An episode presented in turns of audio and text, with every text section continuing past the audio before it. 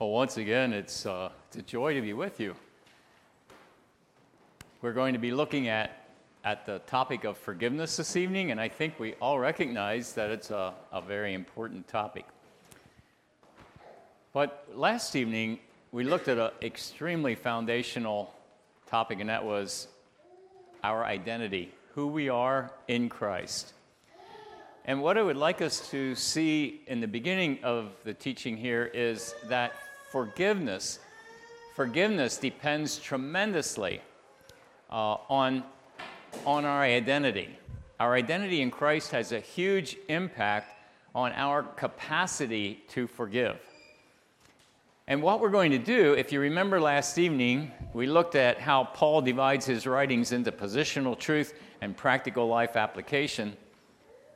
Well, what we're going to do here is go to the practical life application found in Ephesians chapter 4, where he begins in the very start. He says, Well, I, I put this up here Ephesians 1, 2, and 3 is positional truth. Ephesians 4, 5, and 6 is, is living out our position in everyday life. And so we have the first verse there as a prisoner for the Lord, then, which says, Now, because of who you are, because of your identity, this is what, how you are to live. This is what it looks like in fleshed out in everyday life. I urge you to live a life worthy of the calling you have received. That speaks of, of bearing God's name accurately. And, you know, it says, don't take the name of the Lord your God in vain. No, we're to take his name and represent him accurately. And that's what, that's what this positional, uh, not positional, but practical life application or how do we live this out in everyday life? And so this is this is the cart of grateful obedience. Not this is not law. In fact, Paul says, "I urge you." He says, "I don't command you." He says, "I'm urging you. This is the way this should look because you have your identity in Christ." So, look what he says here in Ephesians 4, starting at verse 21. Surely you heard of him and were taught in him, in accordance with the truth that is in Jesus. You were taught with regard to your former way of life to put off that old self, with regard, uh, which is being corrupted by its deceitful desires. That's a whole topic on its, its own. But to be made new in the attitude of your minds and to put on the new self. So I put the highlight up there Look what, it, look what that highlight would say if you read it, it. You were taught to put on the new self. Paul's saying, I have been teaching you to put on the new man. And this, and this is what it looks like. Created to be, and here we go, here's that bearing God's image. Here is being a representative of who he is. Created to be like God. You see, isn't that amazing? I, I think what we do is we sort of downplay what it means to be created in God's image and what it means to be a new creature in Christ Jesus, that new man is to be like God. Oh, you know, none of us want to claim godlikeness, do we? But Paul's saying we need to. We need to represent him accurately, to be, to be honest and, and truthful and pure and holy and right living. Are we, are we ever as perfect as God? No, no. But that should be our goal, and it's who we should be as our inner person. That's why we are to put to death and put off that old man, and then put on the new. Created to be like God. Okay, isn't that amazing? Therefore, now the therefore is because you were created to be like God, each of you must put off falsehood, speak truthfully to his neighbor, for we are all members of one body. Tell me, tell me what body we're part of. What body are we part of? The body of Christ. And you are the body of Christ, Romans 12 says.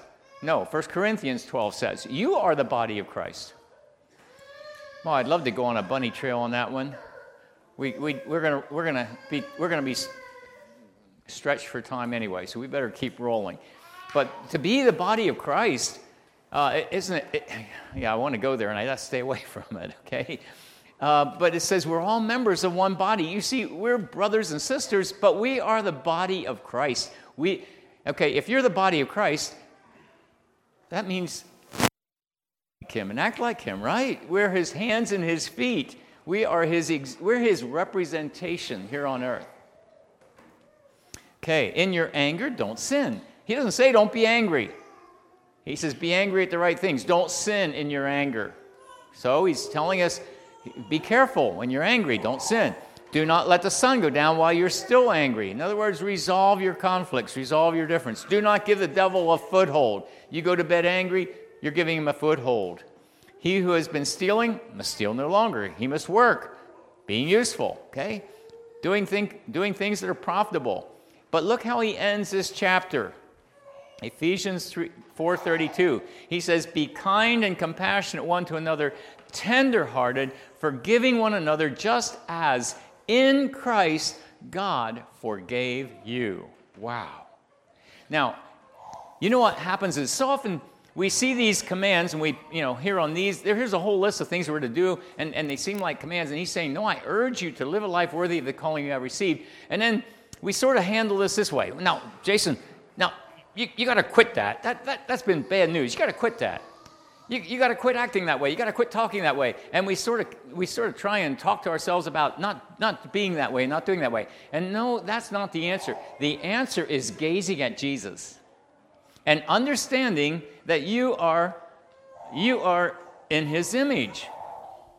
Okay? I was just looking at Leon's sons, and you know, you can't deny your sons, Leon. Okay? Because they have your they have a lot of your nature, a lot of your and and I look like my dad. Okay, I look a lot like my dad. Why? It's because we're, we're and, and, so we're to look a lot like Jesus when people see us. That's what we're supposed to do. We're supposed to look a lot like Jesus. And so what we need to do is, in forgiveness, here in, in this forgiveness, what we're supposed to do is, is look at who we are, understand that I am his child, I'm to represent him, and in forgiveness, I need to gaze at the cross. I need to gaze at Jesus on the cross and say, on the cross, he forgave me of all of my sin, and I need to gaze at that forgiving Jesus so that I can forgive other people. It's gazing at Jesus, gazing and understanding that I am his child and I must take on his nature. So I see that a lot of people are bound by pain and bound by resentment. So uh, here looking back, Ezekiel says the fathers ate sour grapes and the children's teeth were set on edge. I spent several hours with a person this afternoon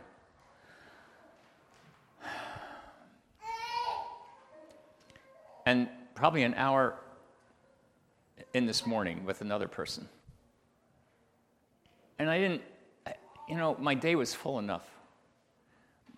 But I have a hard time saying no to people who are hurting. And, and then just listening and sitting there and listening, I was hearing so much hurt and pain. And, and so we had to go back and, and find out where that pain come from.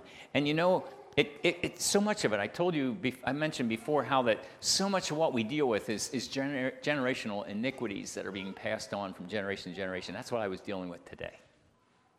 That's what I was dealing with today. I won't go into details. But God says, no longer will you use this statement anymore. He says this back in Ezekiel. You're not going to use this proverb anymore. The fathers have eaten sour grapes and have set the children's teeth on edge. He says, no, the, Everybody is responsible for their own actions. Don't blame your parents, is what he's saying. Don't blame your parents. Accept the responsibility. My response to what's happening to me in life is my responsibility. And your response to what's happening to you in life is your responsibility. Don't blame the past. I see that the past is the cause for a lot of this. So then what I try and do is help people understand why ask Jesus to heal that, but speak truth into the lies that Satan gets them to believe so that they can heal. But another huge aspect of this is forgiveness.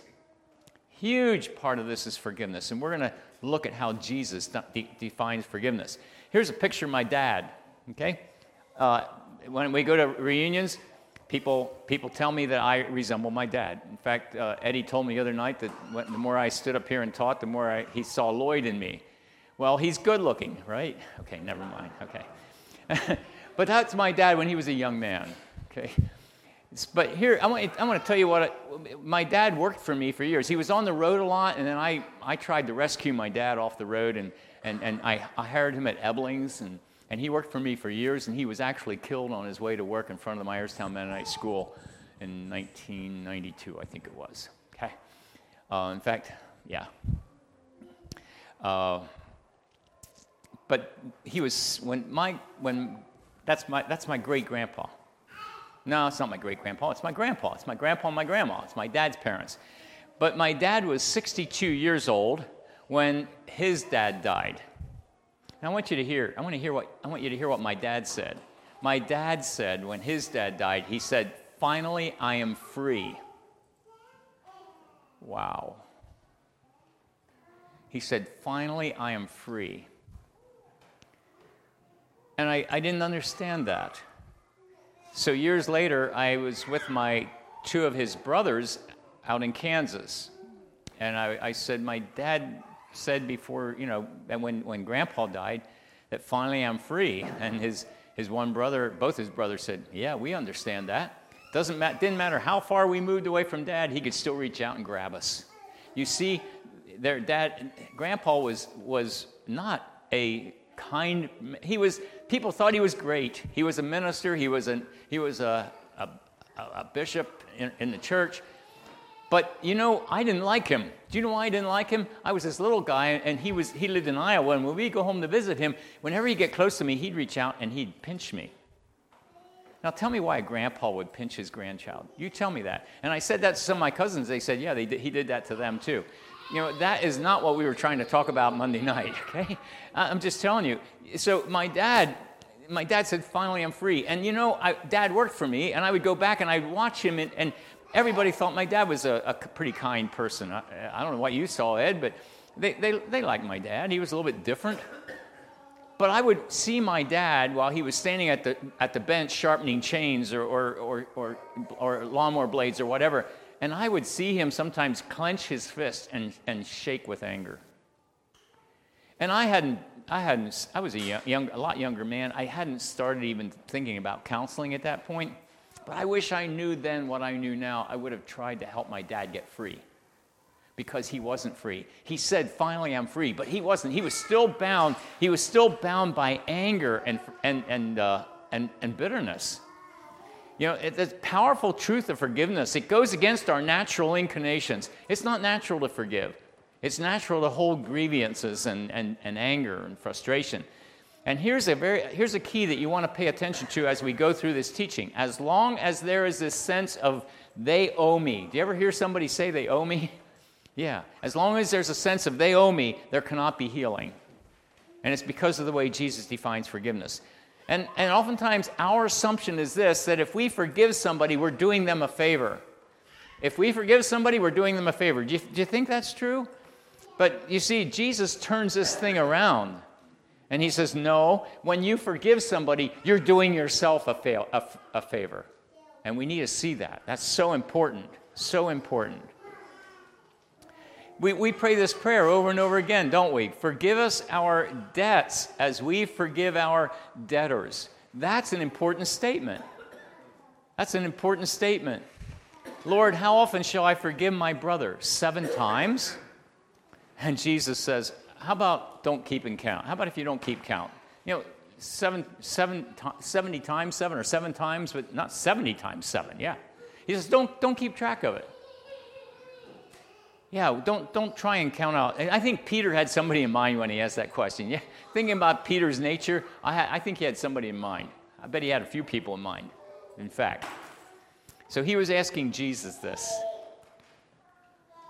So here is Matthew 18, and this is forgiveness. This is how Jesus, G, Peter asks Jesus this question, and Jesus goes into telling this story. Therefore, the kingdom of heaven is like a king who wanted to settle accounts with his servants. And as he began the settlement, a man who owed him, okay? As long as there's this sense of debt owed, we can't heal. But a man who owed him, it's so important to see the wording in, the, in this. 10,000 talents was brought to him. Do you ever try and put a dollar amount? I've heard many people put dollar amounts to that. But at a servant's wages, it would have taken at least two lifetimes to pay this bill back to pay this debt back. So, what that amounts to, it was, here it says, since he was not able to pay. See, that's so important to see. He was not able to pay. The master ordered him, he and his wife and his children, and all that he had be sold to repay the debt. So, he was going to experience total devastation because he was going to get sold. And he probably, the, the wife would go one place, the children would go to the other place, he would go another place, his wheelbarrow would go another place. All his, he was going to be liquidated. And back then, a servant didn't necessarily stay with his family. His family got liquidated too. He was going to experience total devastation. So, what did he do?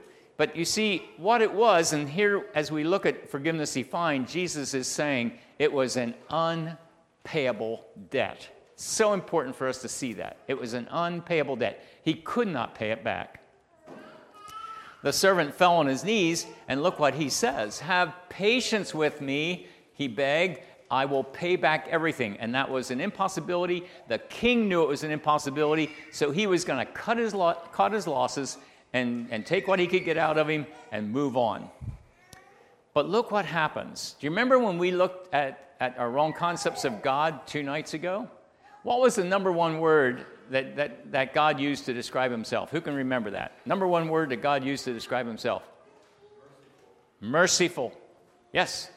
And here, look what it says the servant's master because you see jesus is telling this story and what he's telling and he's talking he's this king is this master is god himself and he's talking about us. The servant's master had compassion on him and look what he did. What did he do? It doesn't say he forgave him. It says he canceled the debt. Forgive us our debts as we forgive our debtors so, when that servant went out, he found one of his fellow servants who owed him a hundred pence. He grabbed him and began to choke him. Pay me what you owe, he demanded. His fellow servant fell to his knees and begged him, Be patient with me, I'll pay you back. Now, here's the interesting thing is, at a, at a servant's wages, this hundred pence would have been about two months' wages, approximately and that was a payable debt. But he refused, instead of having compassion on him, he instead he went off and had the man thrown into prison until he could pay the debt, which is sort of ridiculous. You put somebody in prison, how can they work to pay the debt off? Well, the fellow servants went back and told the master, and they said what they told him what happened, and the master called the servant in, and the master said, "You wicked servant." He said, I canceled all that debt of yours because you begged me to. Shouldn't you have had mercy on your fellow servant just as I had on you? That's an important statement there, just as I had on you. In anger, his master turned him over to the tormentors to be tortured until he should pay back all he owed. I have a question for you now. How much did he owe?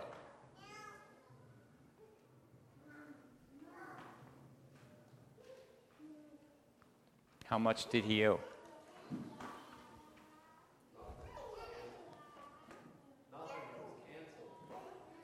Okay? Nothing. It was canceled. But the master turned him in over to the jailers to be tormented until he paid back all he owed. So he must have owed something. What did he owe? Thank you, though. I was setting you up. He owed two months' wages. He owed a hundred pence. He owed to cancel his fellow servant's debt. I used to think that the original debt was put back on him, but it says the debt was canceled. And once the debt's canceled, you don't put that back on. But he says, Shouldn't you have had mercy on your fellow servant just as I had on you? And shouldn't have you canceled his debt? But he didn't. He threw him in the debtor's prison. Now, here's what's interesting. He turned, he turned, in anger, his master turned him over to the tormentors to be tortured until he should pay back all he owed.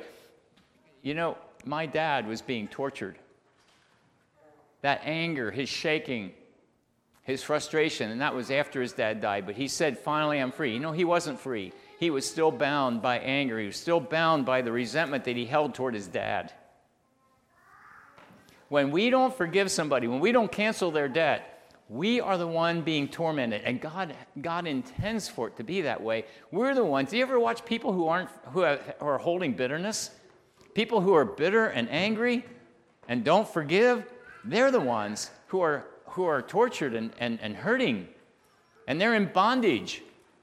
And not only that, when you're when you're not forgiving people, your health suffers your health suffers because your body can't handle it and it starts secreting hormones that are going to and, and chemicals that are going to damage your body because of your bitterness and angry when you're bitter well we'll get there. Now look what he says because now he's going to address us here. This is how my heavenly father will treat you unless you forgive your brother from your heart so what is forgiveness? Forgiveness is canceling debt you can't forgive what somebody does to you. You have to forgive what they stole from you when they did what they did to you. Let's keep going. We'll, got, got a story here for you.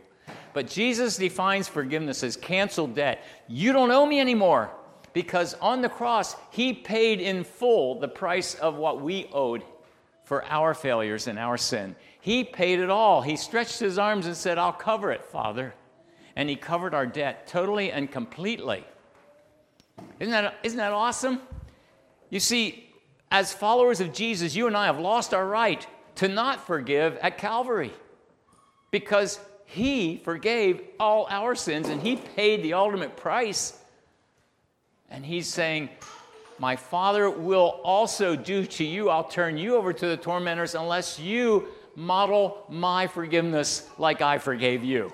You see, we're to be we're to be representatives. We're to act like Jesus, and He paid our price by forgiving and canceling our debt. So we, in turn, we've lost our right not to cancel people's debt on Calvary, at Calvary. The most, and this is on your handout, but you can look at it up here. The most creative power given to the human spirit is the power to heal the wounds of a past that cannot change.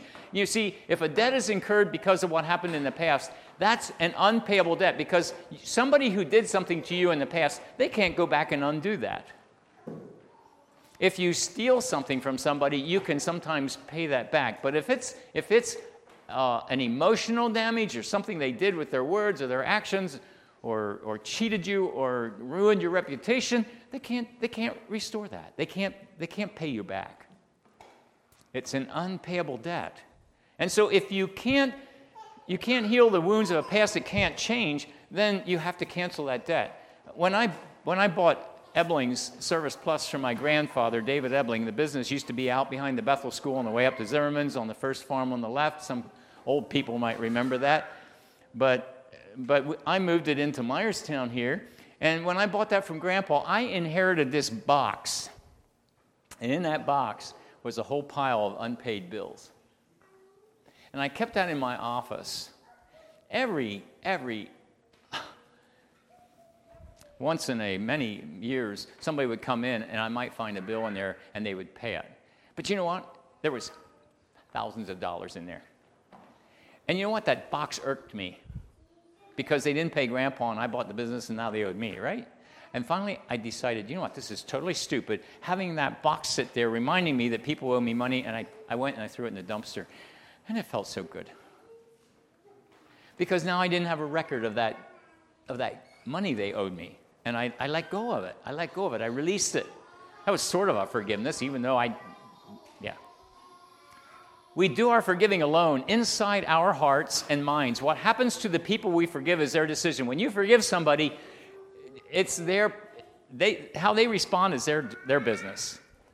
And I, I tell people, whatever you do, when you forgive somebody, don't go up to them and say, Hey, Kervin, I forgave you. well, you didn't do anything to me, but anyway, don't, don't do that because, you know, for the most part, many people, they're going to say, You forgave me? What for? What did I do to you? Okay? And then you're going, Uh oh, now we're in trouble. You see, when you tell somebody you forgive them, you put yourself up here and them down here. I, I did you a favor, I forgave you. Don't do that. For, forgive them, cancel their debt, and then treat them like they're forgiven. You see, that's the best thing that you can possibly do. Treat them like they're forgiven. Don't remind them of what they did and tell them that you forgave them. Just treat them like they're forgiven. Now, if they come and ask you to forgive, forgive you, then it's fine to say, Yes, I forgive you. It's okay to tell them you forgive them then. But if they're not coming to ask, you still need to forgive them. You do that on your own, in your heart. What they do is their business, but don't go tell them, I've forgiven you. I've, I've heard people do that many times. It usually backfires, it usually doesn't work well. So I'm just telling you in advance, probably don't do that. I, in fact, I'm saying I, I would highly un- not recommend that. But the first person to benefit from forgiving is the one who forgives.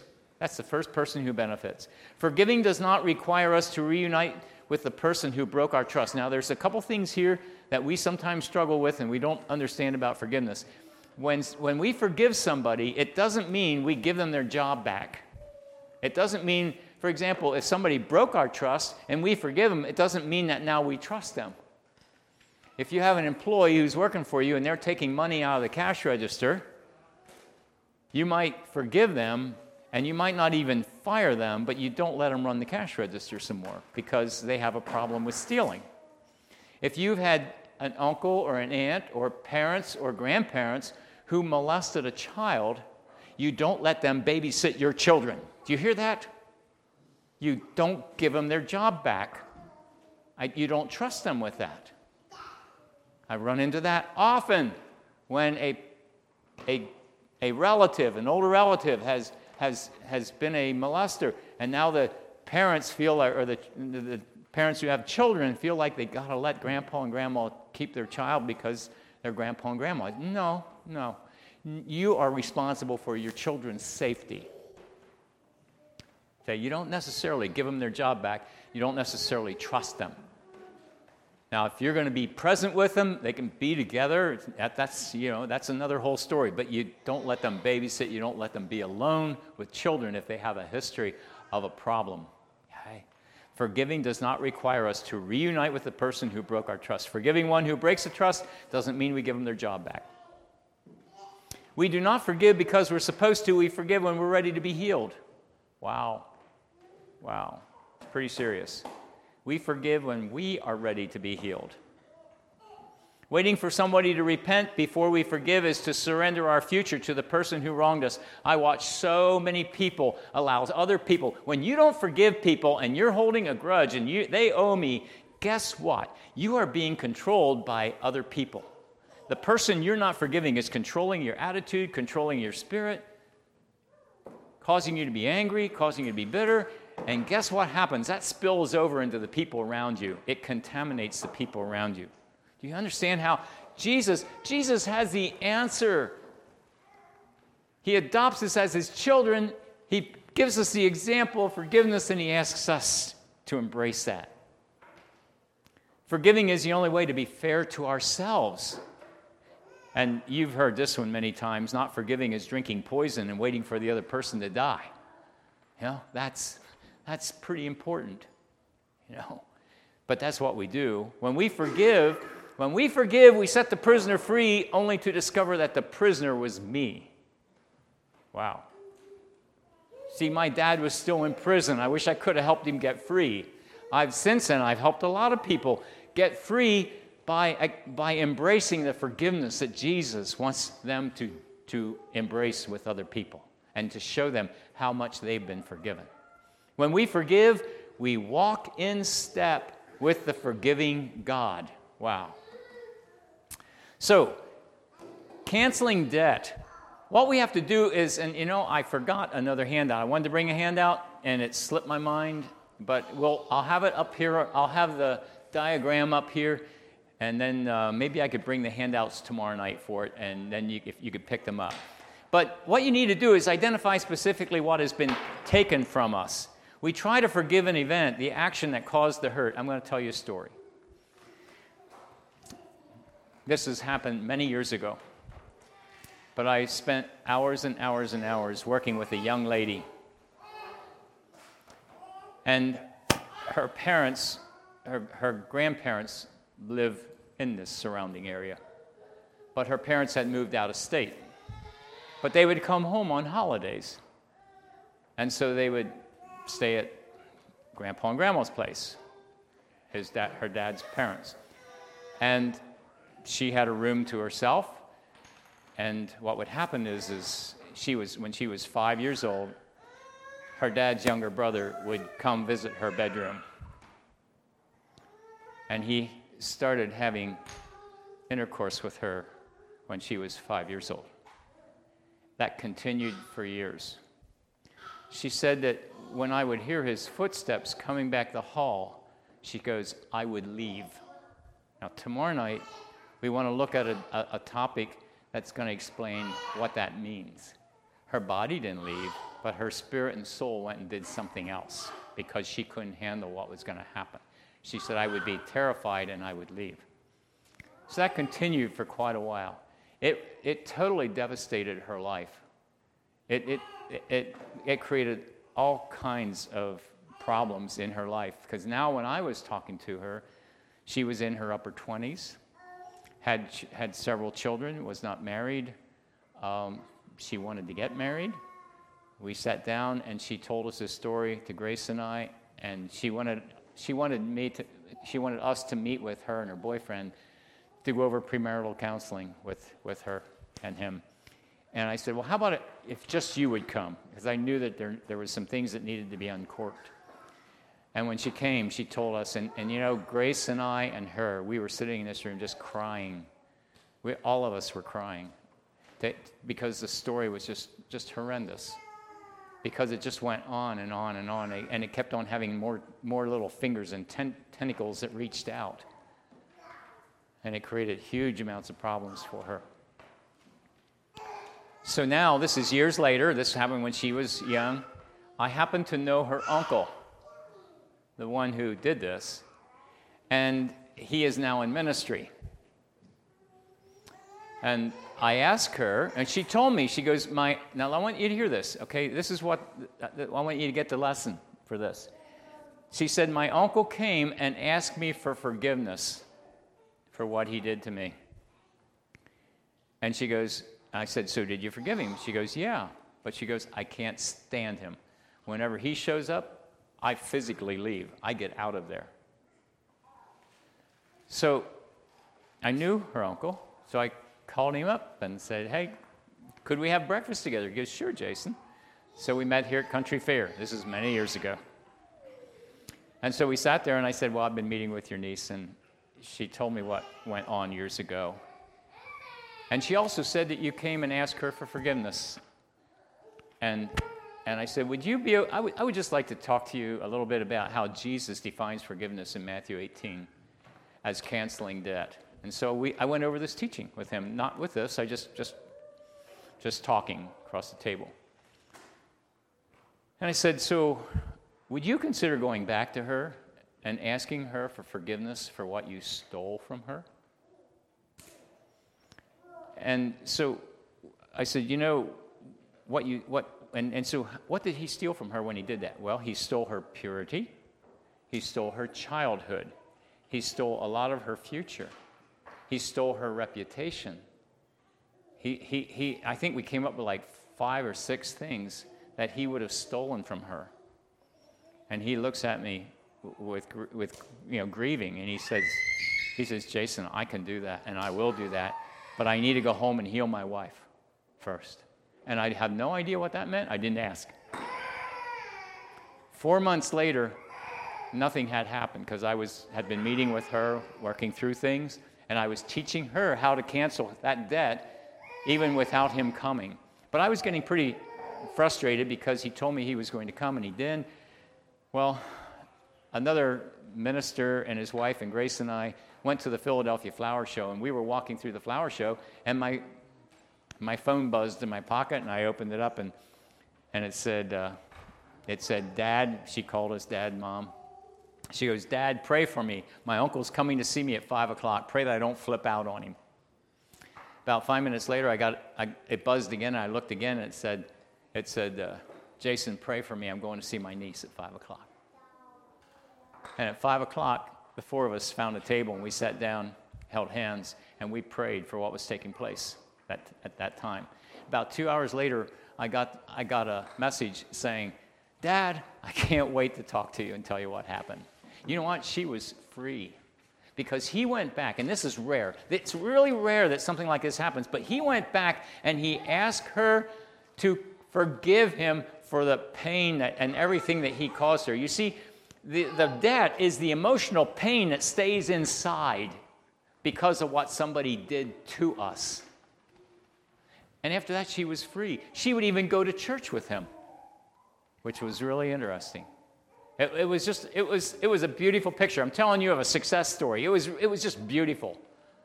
It was a biblical picture. And, and it's, it's, it's ongoing, which is really, really great.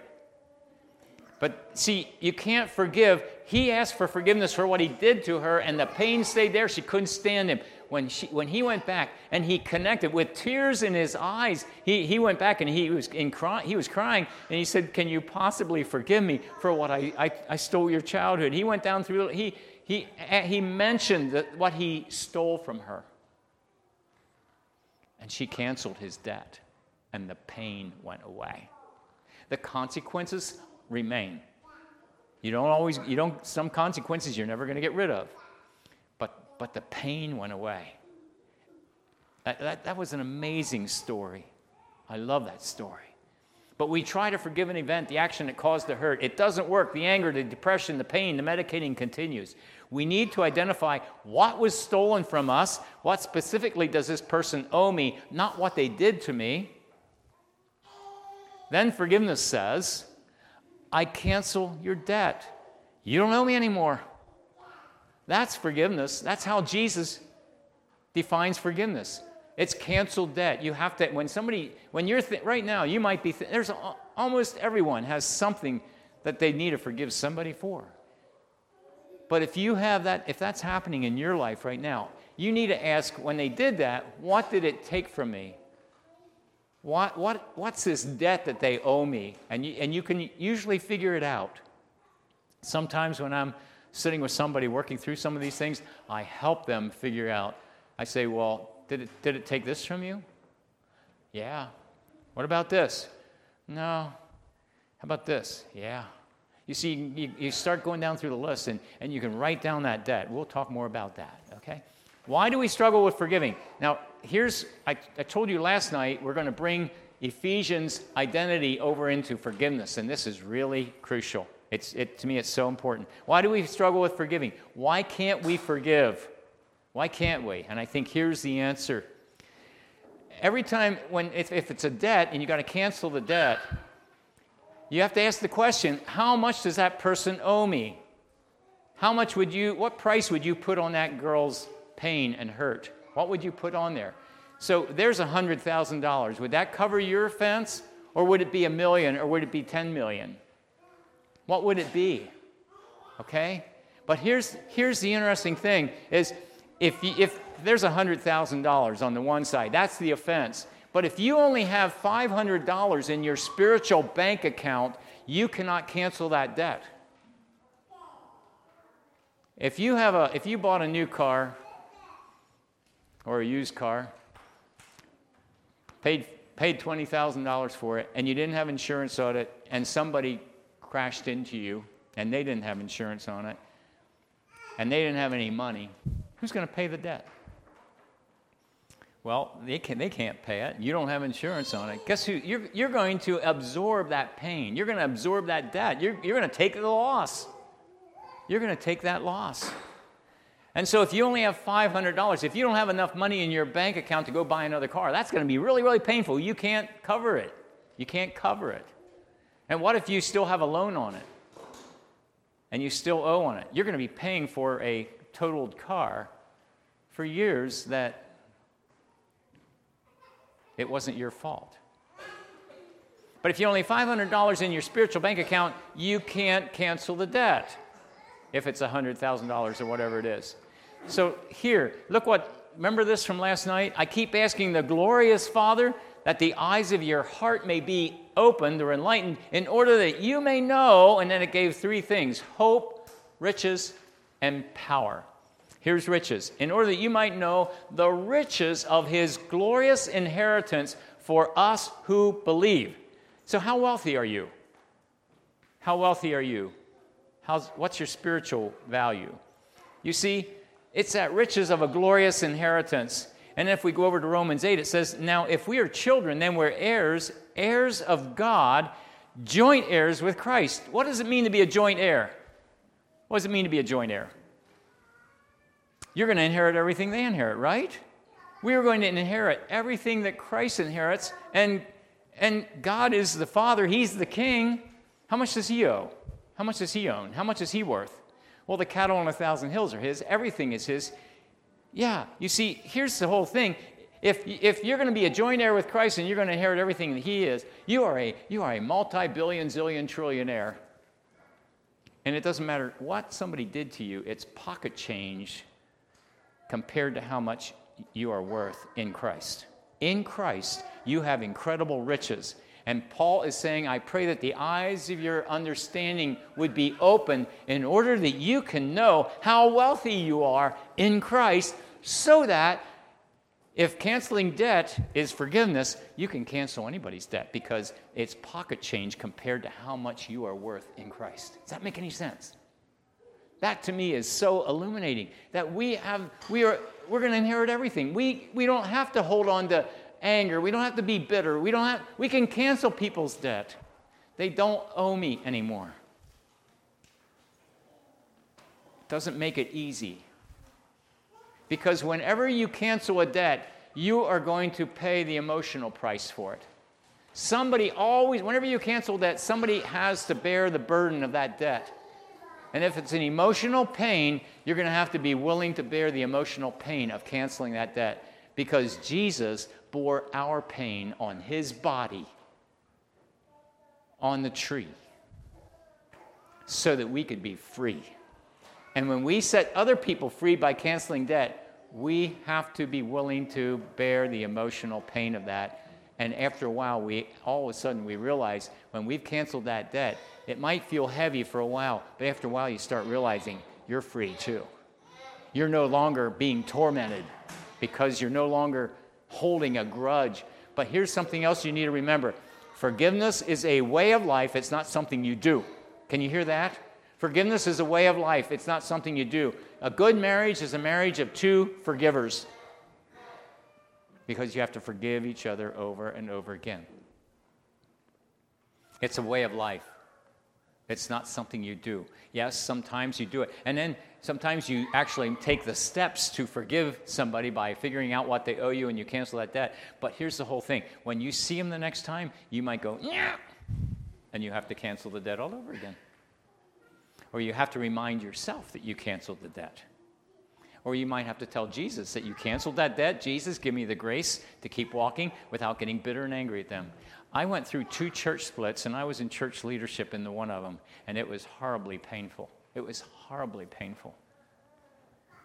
And I stayed home from church angry and bitter for a year. Okay? You're hearing me bare my heart.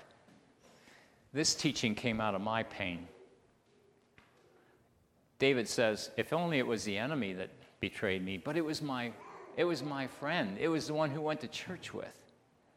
And that's how it felt. It was the, it was the brothers that I, I served in ministry with. And I felt so betrayed and so hurt. And I didn't know how to cancel the debt. I wasn't taught these things. I didn't understand. I knew I had to forgive them, but how do you forgive? Well, you try and say, well, yeah, I forgave them, but you didn't. And every time you see them, it's, yeah.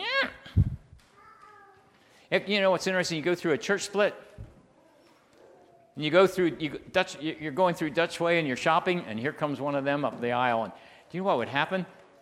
They would turn around, head down, and go down a different aisle. It was that bad. It was that ugly. It, it was horrible. Yeah, there was, Eddie and Linda remember that. Okay, don't you? Some of that. Maybe not. A little bit. That was painful because, yeah. But I had to learn. I had to understand that I had to cancel debt. And, and when I, I, had a, I had a man come into my life who taught me these, some of these principles, oh, wow, that's a whole other story. Yeah, I'm going to tell it to you. okay, during that time, during that time, how many of you know Ebling Service Plus? You know where Ebling Service Plus is? The lawnmower shop? Okay. That my grandfather started that in 1943. I bought it in 1978 9 moved it into Myerstown in the early 80s, uh, ran it for years. But I want to tell you something. In the time we were going through those church splits, I was so angry and so bitter. I, I had lost focus on the business. And two years in a row, we, my, my earnings, if you look at my Social Security printout, there was no earnings. It was because of my anger and my bitterness. I was not, I, I couldn't focus on the business. I was so caught up in my anger and my bitterness. And, and while I was, I remember one time this, this blonde haired big guy comes walking in, and, he, and we had this goofy access, accent, and he said, he said, I would like to buy a more. He said, just a push more. Just simple push more. And I said, Yeah, I just traded one in. Let me show it to you. And I took him back and I was showing him this lawnmower, and it was really a nice lawnmower. And that man proceeded to chew me down and chew me down and chew me down, worse than a Mennonite. Can you imagine that? No, I'm sorry. Did I say that? Forgive me. But he kept on chewing me and chewing me and chewing me. And it made, and I was already angry. I was already angry and bitter. And I finally looked at him. I said, "You know what? I don't care what I don't care what you'd pay me for that lawnmower. I won't sell it to you." And I turned around and walked off. That's the way you stay in business. The next day, the next day, that man came walking in again. I saw him come walking again. I go, "Oh no!" And he comes walking right up to me. He says, "I don't." He says, "Whatever you want for that lawnmower, I'll pay you for it. Whatever you want." He says, "He says I came to ask your forgiveness." He said, I was on the mission field for years, and I was in Mexico, and you never pay the asking price. You chew people down to the bottom dollar. I was treating you like a Mexican, and you, I, mean, I got to learn what it's like to live in America. And, and, and he asked for forgiveness. You know what? I went out for breakfast that man at Country Fair every Wednesday for a year, and that man discipled me. And he was not an Anabaptist, but he taught me how to forgive and cancel debt. And I went back to the church where I hadn't gone to for quite a while, and I asked the leader, who was a friend of mine, if I could make, make a confession. And I stood up. And here's another thing when you ask somebody for forgiveness, this is so key, brothers, sisters. When you ask somebody for forgiveness, don't bring up their part of it. Don't bring up their part of it. You could say, well, 50% was mine and 50% was yours, so I'll, I'll ask you for forgiveness for 50%. No, no, no. It does not work. Jesus wants you, He wants us to absorb 100% of our part, and we don't even bring their part up. Okay? Jesus, don't bring our part up. He canceled our debt. And so when I went down there, I could have told you why 90% was their problem, and maybe, no, 98% was their problem. 2%, no, 99, okay. You see, I could have told you why it was their problem and not mine. But what the conviction I came under in learning this lesson was that I needed to go down there and I need to accept the responsibility for my behavior and the way I handled things there and, and caused huge amounts of problems and hurt and pain. And I went down there and I just simply said, I want to ask your forgiveness. I was one of your leaders. I, I was a poor example of leadership. I hurt many of you. I hurt all of you by my, my poor choice of words and decisions. And I'm here to tell you that I've asked God for forgiveness. I'm here to ask you for forgiveness. And I'm asking that you would, could possibly forgive me, find a place in your heart to forgive me. And policy in our churches that if you ask have an apology, then they ask the church to rise to say whether they approve of that or not. And I had asked, I had asked the bishop, the elder in charge, a very good friend of mine. I said, please don't ask them to stand because I know some won't, and then I'll know who don't stand. So after I was done, he gets up and he says, All those who accept Jason's apology, would you please rise? And I just, I just made a beeline for the door. I didn't want to know. But afterwards, there were faithful people who were there who told me who didn't stand. Okay? But you see, that caused me problems. Now I had to forgive them all over again. You see, it was that, see, anger and bitterness has a way of gripping us, and we have to get free of it. It's the only way we can represent Jesus by canceling people's debt. And sometimes we have to keep on canceling it repeatedly because it, we see people, we get, and sometimes you live with a situation, maybe you even live with a person that you have to do an ongoing forgiveness of. Does that make, are, are you with me a little bit? It, it, it becomes a way of life because we are a representative of Jesus and he lives within us. And so we, we're his child. So When you know how wealthy you are, now you can cancel the debt. Jesus' number one nature is compassion, revealed by his forgiveness 70 times 7. We can forgive only when we know in our heart how great, uh, in our heart, how great a sinner we are, how much we're loved, how much we've been forgiven, and how rich we are as a child of God. Then we can forgive people. That's how we can forgive people.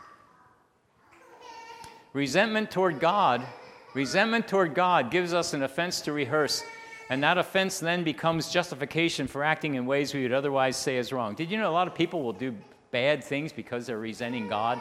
If God is this, we talked about that Tuesday night. If God is a good God, why would He let this happen to me?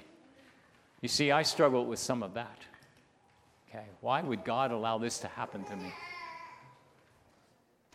Resentment toward our mate justifies making them pay even though we know it's wrong. We can make our mate pay because we're frustrated with them and angry at them. But that's wrong, very wrong.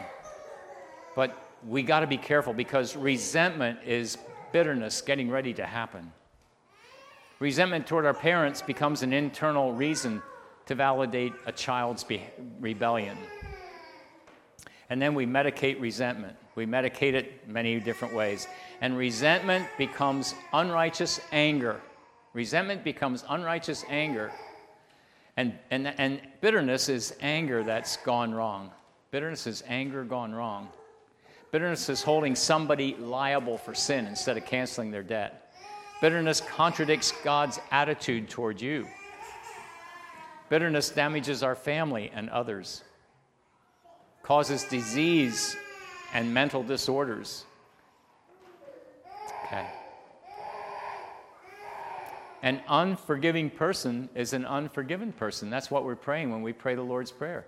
Father, forgive us our debts as we forgive our debtors. If we can't forgive our debtors, then we can't expect God to forgive us. And here's another thing an unconfessed sin is an unforgiven sin. Did you know that you don't have to ask God for forgiveness? God has already forgiven us. Christ forgave us on the cross. God forgave us in Christ on the cross. But what he says, we access that forgiveness through confession. Confession is agreeing with God that what we did was wrong. And so when we confess our sins, he is faithful and just to forgive us our sins and cleanse us from all unrighteousness. The confession, when we confess our sins, we access God's forgiveness. It's a beautiful picture. A local businessman molested a young girl while he was in his teens. I, you know, over the years, and I've been getting to be an old man, but I listen to a lot of stories. But this is a story I listened to. Her anger, at, uh, a local businessman molested a younger girl while he was in his teens. Her anger and reaction today when seeing his company's vehicles. You see, he owns a company and he, he their, their, vehicles drive around with, with, with the company name on it. And she told me, whenever I see one of his vehicles, I just, I just tighten up with anger and frustration. You see, what if you're a perpetrator? What if you have hurt somebody else? This is important for us to see. What if we're the one who caused hurt and we know we have? Restitution. Restitution. Ask yourself, don't, don't think about what you did to them. Just like that uncle, he went back and asked forgiveness for what he did. But we need to ask, you know, when we did that, what, what, did, what debt did we incur within them? What did I take from them? What debt of pain have I inflicted in their heart? And then we need to go back, acknowledge that debt, own it, and then we go back and ask them if they can find a place to cancel the debt that you have caused them in their heart. And all, usually, if you go back and, and they see you to, totally repentant, and you go with the right spirit and the right attitude, very few people will, will tell you they won't forgive you. Because they want to see. When we, when we know that somebody else connects with the hurt and pain that's in our life, we, we get, we're very ready to cancel the debt and, and forgive people. Okay, but they have to, we have to see that they connect with the pain that they've caused in our heart. Brokenness is accepting God's healing for my wounds and my failures. Father, forgive us our debts as we forgive our debtors. To forgive a debt, we must know what the debt is. So, uh, I, we're, we're going to run out of time. But let me just briefly show you what the hand, I'm going to bring, I'm going to bring some of these papers tomorrow night and I'll have them up front. You may come up and get them. I think I'll just lay them on the, on the front desk uh, bench here and you can come and get them. There's going to be three papers. Here's this one. The, what you do is here's how you identify the debt. Uh, uh, can you read that up there? The first, the first place, the first uh, space is the person who has hurt me. And then the next thing is what they did to hurt me. And I tell people to put numbers in one, two, three, four, whatever. What they did to hurt me. And then the third one is the emotional debt. What this took from me, the pain it caused me to feel, and what they owe, what they owe me. And, and there's a paper that has emotional pain words on that you can use to fill out the third column there. It's, it's, it's something I work through with people over and over again. It, is, it works. It, act, it, it really does work well. And then there's this prayer. I don't know if you can read it or not, but the, I don't think we're going to spend the time to read it. But it is a powerful prayer. I don't like canned prayers, but this one was put together very thoughtfully and very carefully out of a few different uh, ideas and thoughts. But it's thank you, Jesus, for taking forgiveness out of my hands. It's not an option. You simply said I must do it. On my own, I can't forgive, but for your sake, Jesus, as an act of my will, I give you right, the right. I, I give you the right I felt was mine to throw people into a debtor's prison. And then it goes on. And it's a very complete prayer. And it has some places there to fill in the co- first column, the second column, and the third column. And I, I just believe that if you're struggling with some, for, some bitterness and some anger and unforgiveness, this is a way that you can get free. So I'll bring those tomorrow night. I'll have them up here on the front bench if, if you want them. And if you have any questions, I'll try and answer that as well. And then that's the, that's the ending of the prayer. And then we have a sign at the bottom of it. That's what I call the sign of remembrance. When you cancel somebody's debt and you go through this, this uh, prayer, I have people sign that the date, the time, and the place. And here's why it's a tool to use against Satan. Because I can promise you, when you forgive somebody, you forgive somebody, Satan's going to keep on bringing it up that you didn't forgive them or that you're not forgiven. And I tell people, take it, I, it's on a paper, so you can put the, the name, place, and I have people do that. But I say, when you go home, go upstairs in your closet, open, and inside the closet, write the date, time, and place, transfer this onto the wall. When anybody else sees it, they're going to think that's when you painted the room. But when Satan tells you that you didn't forgive them, you can say, Come along with me, and you can go up there and say, Satan, I canceled that debt. I put that under Jesus' blood, and you can't accuse me anymore. He's the accuser of the brethren. He don't want you to be free, and he's going to accuse you and tell you you're not forgiven, and you haven't been forgiven, and you haven't forgiven others. So that is a powerful statement that you can take, and you can you can point Satan to that and say, "You can't do this to me anymore." And when he knows that, I had to do that twice before he let me alone. But he knew I had to sign. He knew he, he knew that he, he couldn't uh, he couldn't bypass that. Uh, we already sang this. Let's sing one verse of it again, uh, and, and, then we're going to be dismissed, okay? Uh, but before we do, let's just ask God to make this so, such a truth that we, we can just keep on forgiving people we can make it a way of life. Father, thank you. Uh, on Calvary, you, you canceled our debt. You paid the debt in full that we owed you, and you want us to do the same. We are to forgive others as you have forgiven us. And you forgave us totally and completely, not half hearted, not in part, but totally. And we are so grateful for that forgiveness. Would you give us the grace to pass that forgiveness on to others? And we beg this in the name of Jesus. Amen. Okay, let's stand, sing it, and after that, you're dismissed. Okay? I then shall live as one who's been forgiven.